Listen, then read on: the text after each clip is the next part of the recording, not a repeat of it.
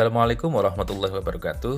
Selamat pagi, selamat datang teman-teman di podcast saya Bicara Profesi dan Skill. Alhamdulillah, hari ini saya senang sekali sudah kehadiran tamu yang sudah saya tunggu-tunggu. Beliau adalah seorang talent acquisition atau bagian dari HR atau HR yang sudah lama berpengalaman di bidang ini. Selamat pagi Bu Evita, apa kabar Bu? Uh, selamat pagi Pak Rian, Alhamdulillah baik uh, dan uh, mudah-mudahan kita semua juga dalam keadaan baik dan tetap sehat. Baik, sebelum ngobrol lebih jauh, boleh perkenalan diri dulu Bu Evita? Oke, uh, terima kasih Pak Rian sebelumnya uh, atas kesempatan ini. Uh, saya dengan Evita saat ini saya bekerja di bidang uh, human resource ya HR ya. Uh, saat ini saya bekerja di salah satu perusahaan uh, chemical di uh, bertempat di Jakarta. Ya, sebelumnya saya bekerja di HR di bidang uh, energi ya. Uh, selama ini sudah sekitar hampir 13 13 atau tahun ini masuk ke 14 tahun di bidang uh, industri uh, human resource. Oke. Okay. Uh, di hmm. dalam HR ini uh, saya memang memulai karir saya di bawah ya dari sebagai HR admin. Setelah itu uh, saya dipercaya untuk memegang bagian uh, lebih banyaknya ke talent acquisition. Hmm, ya, ya. Uh, kalau talent acquisition sendiri itu bagian dari HR ya bu ya? Ya, untuk TA atau dulu mungkin uh, teman-teman taunya itu sebagai bagian rekrutmen, ya mm -hmm. itu uh, salah satu di bagian yang ada di HR ini HR. Ya. Untuk tugas-tugasnya sebagai talent acquisition ini sekarang saya jelaskan aja. Yeah. Memang di, di HR ini ada beberapa bagian ya. Uh, salah satu yang saya handle saat ini itu di bagian talent acquisition. Nah, mungkin uh, teman-teman ada yang uh, baru tahu itu TA itu apa? Ya kita sebut TA ya, uh, yeah. biar lebih singkatnya. Oke, okay. yeah. uh, TA itu merupakan proses end to end untuk uh, bagi uh, karyawan yang uh, mau masuk uh, untuk mengapply ke suatu perusahaan.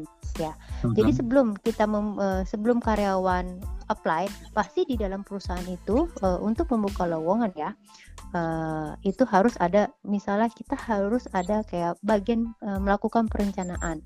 Nah khususnya di awal tahun siap awal tahun uh, kita selalu dari bagian HR itu menanyakan kepada head of business ya apakah uh, mereka memerlukan uh, uh, tambahan ya uh, maksudnya untuk tambahan uh, karyawan untuk membantu growing bisnisnya ya hmm. setelah ada uh, kita mendapat semua submit dari datanya dan bagian TL lah yang mengatur untuk namanya planningnya recruitment planningnya yang disesuaikan dengan kebutuhan bisnis uh -huh. ya Ya, itu untuk membutuh, uh, pembutuhan uh, perusahaan. Nah, selain itu sebagai TA, uh, eh, TA itu merupakan uh, pintu.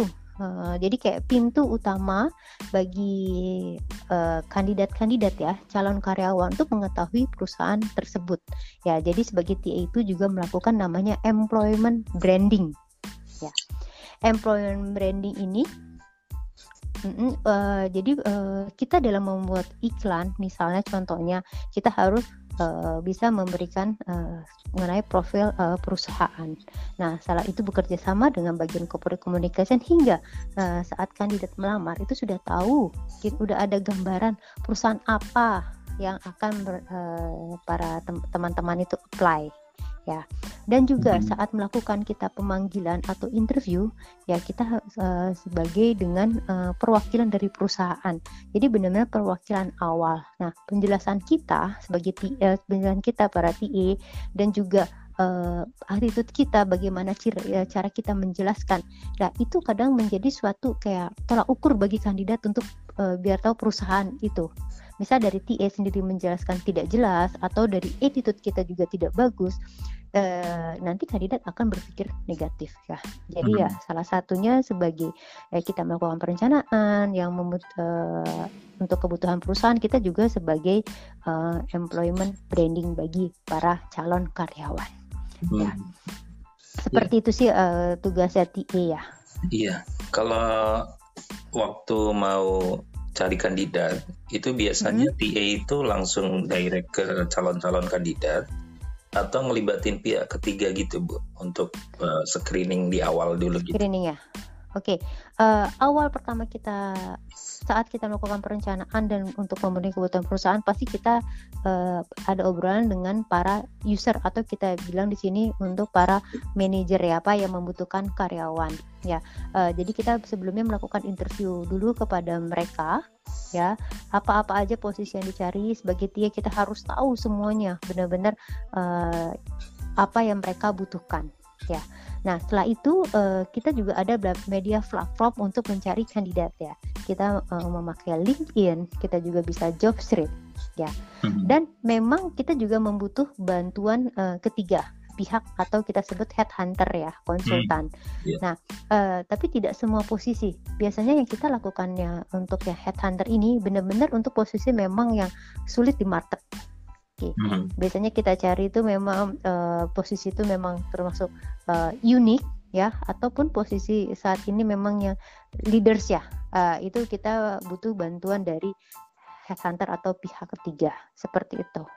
Hmm, ya jadi uh, memungkinkan untuk bisa dikerjasamakan dengan pihak-pihak ketiga gitu ya. Ya, itu uh, sangat uh, memungkinkan. Dan pihak ketiga ini kita bilang sih bukan hanya sebagai uh, headhunter aja. Pihak ketiga ini pun kita bisa sebagai misalnya universitas ya. Uh, oh. Saat kita uh, kita ingin merekrut ya, uh, misalnya banyak posisi untuk uh, fresh graduate ya hmm Pasti kita akan membutuhkan uh, pihak ketiga. Kita akan melakukan job fair, ya. Dan job fair itu kan kita kerjasama harus dengan uh, universitas atau dengan lembaga misalnya seperti Jobstreet yang ada job fair. Tapi lebih banyak biar kita memang sesuai dengan tujuan. Misalnya kita butuh untuk posisi mining engineering atau mm-hmm. uh, posisi yang khusus. Uh, kita akan cari eh, kayak uh, seperti universitas memang yang ada yang ada jurusan seperti uh, mining engineering. Nah, kita bisa di situ melakukan uh, job fair atau kampus recruitment. Nah, itu kan juga pihak ketiga ya. Betul. Kita membuat iklan ke mereka dan kita juga memperkenalkan perusahaan kita dan kita juga langsung melakukan uh, rekrutan di situ, interview langsung di situ. Seperti itu. Tugas CA salah satunya juga interview kandidat. Hmm, nah. iya. Iya. Uh, kalau dari kandidat sendiri itu uh, kadang begini nggak Bu? Jadi dunia sekarang kan mungkin berbeda dengan dunia 10 tahun atau 15 tahun yang lalu. Jadi hmm. sekarang dunia sekarang sudah ada sosial media, kemudian ah, kadang nggak sih kandidat itu kepo atau iseng ngubungin langsung ke pihak TA-nya lewat uh, sosmed masing-masing sehingga bisa dilihat kemudian uh, japri sendiri kayak kayak gitu itu kejadian nggak sih bu zaman sekarang tuh calon-calon kandidat seperti itu? Oke, okay, uh, eh, itu kejadian ya. Kita kebenaran memang di sosial media ini ada platform ya, mungkin teman-teman juga tahu ya, uh, itu LinkedIn ya kebanyak LinkedIn kan hmm. memang secara profesional ya kebanyakan memang uh, mereka menghubungi kita para HR itu di, melewati LinkedIn kenapa karena memang di LinkedIn itu kita bisa uh, ada jabatan kita yang memang tertera di situ jadi Betul. mereka bisa search dan langsung biasanya um, uh, message langsung ada perusahaan apa ada lowongan apa atau apa nah rata-rata uh, ya sebagian yang yang saya alami ini memang sih melalui uh, LinkedIn ya Pak untuk hmm. uh, mereka menanyakan dan kita juga platform pun kita untuk mengiklankan misal mengiklankan posisi yang kosong ya hmm. itu pun melalui uh, LinkedIn. Oh. Iya, iya. Hmm. Jadi platformnya kebanyakan untuk yang uh, sosial media ke LinkedIn ya Bu ya. Ya, memang kita sarankan uh, untuk bagi teman-teman yang ingin melamar ke suatu perusahaan, ya lebih baik lewat LinkedIn ya, karena LinkedIn memang dia uh, benar-benar profesional ya untuk uh, jalur profesional uh, dalam pekerjaan ya. Kalau misal yang lain seperti IG atau Facebook kan lebih ke pertemanan sosial, Betul. lebih uh, individual ya. ya personal. Tapi kalau yeah. misalnya memang LinkedIn itu memang secara profesional dalam uh, bekerja. Ya di situ kita juga bisa selain posisi lowongan yang kita bisa lihat apa aja dan juga ada beberapa share-share mengenai dunia kerja uh, yang dunia bisnis yang saat ini memang lagi uh, happening gitu. Hmm, iya iya. Kalau setelah kandidat itu masuk kemudian lolos, itu kan ada istilahnya probation gitu Bu ya. Mm-hmm. Apakah masa probation itu under programnya TA atau udah lepas ke user ya Bu? Uh, kalau program probation ini uh, memang beda perusahaan itu beda-beda ya, mm-hmm. uh, beda-beda. Tapi kalau misalnya tempat saya bekerja itu, uh, jadi sebagai TA dan juga bekerja sama pastinya dengan manajer. Ya manajer memang yang nge-hiring uh, kandidat itu manajer user ya bu ya manajer usernya tersebut ya karena apa karena hmm. uh, kita juga biasanya uh, probation itu rata-rata tiga bulan ya memang sesuai hmm. dengan peraturan uh, pemerintah untuk uh, karyawan permanen itu tiga bulan ya Uh, dan iya. kita uh, satu bulan sebelumnya para TA atau bagian-bagian personal ya ini tergantung dari perusahaan masing-masing kita akan mengirimkan namanya probation form. Uh-huh. uh, untuk kita kirimkan ke manajer bagaimana mereka uh, during probation ini dan setelah itu kita ada uh, saat uh, sesi ya uh, kita bisa telepon atau ketemu uh, untuk karyawan yang dalam masa probation itu seperti apa gitu dan uh, nanti hasilnya harus memang kita kasih tahu uh, setidaknya ya satu bulan atau tiga minggu sebelum atau dua minggu ya uh, itu ya uh, penilaian kepada uh, karyawannya apakah yang akhirnya menentukan apakah dia lulus probation atau tidak. Hmm, iya iya. Kalau TE sendiri, kalau di dalam tim HR itu biasanya hmm. kolaborasinya dengan bagian apa aja bu ya di dalam HR sendiri? Untuk apa misalnya selain TE posisi uh, ada posisi apa aja iya. maksudnya gitu pak? Iya. Oke. Okay.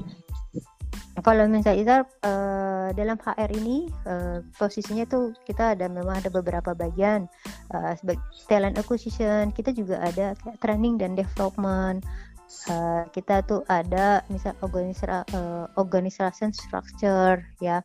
Uh, kita ada HRBP jadi sebenarnya uh, ini bisa spesialis orang-orang satu atau bisa dikerjakan oleh satu orang uh, untuk uh, HRBP misalnya. Sebagai HRBP bisa juga sebagai TA sebagai development atau ada beberapa perusahaan pun yang lebih ke spesialisasi ya kita hmm. juga ada bagian compensation benefit ini yang erat kerjasamanya ya karena uh, dengan TI dan dengan departemen yang lain dengan user uh, untuk combine itu lebih ke polisi-polisi tentang uh, compensation benefit yang di dalam suatu perusahaan dan juga ada bagian payroll.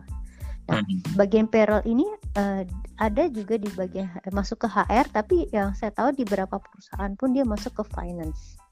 Oh iya, karena itu. irisannya cukup besar ya. Iya, jadi uh, mayoritas sih kalau uh, payroll itu bagian dari HR, tapi memang ada beberapa perusahaan ya di bagian finance sih Pak. Hmm. Gitu. Iya iya. Oke Bu, kalau misalnya nih dari teman-teman pendengar tertarik ya. gitu dari sharing Ibu nanti pengen jadi HR khususnya ke TA, kira-kira jurusan apa atau kualifikasi apa Bu yang cocok supaya bisa masuk jadi seorang TA Bu?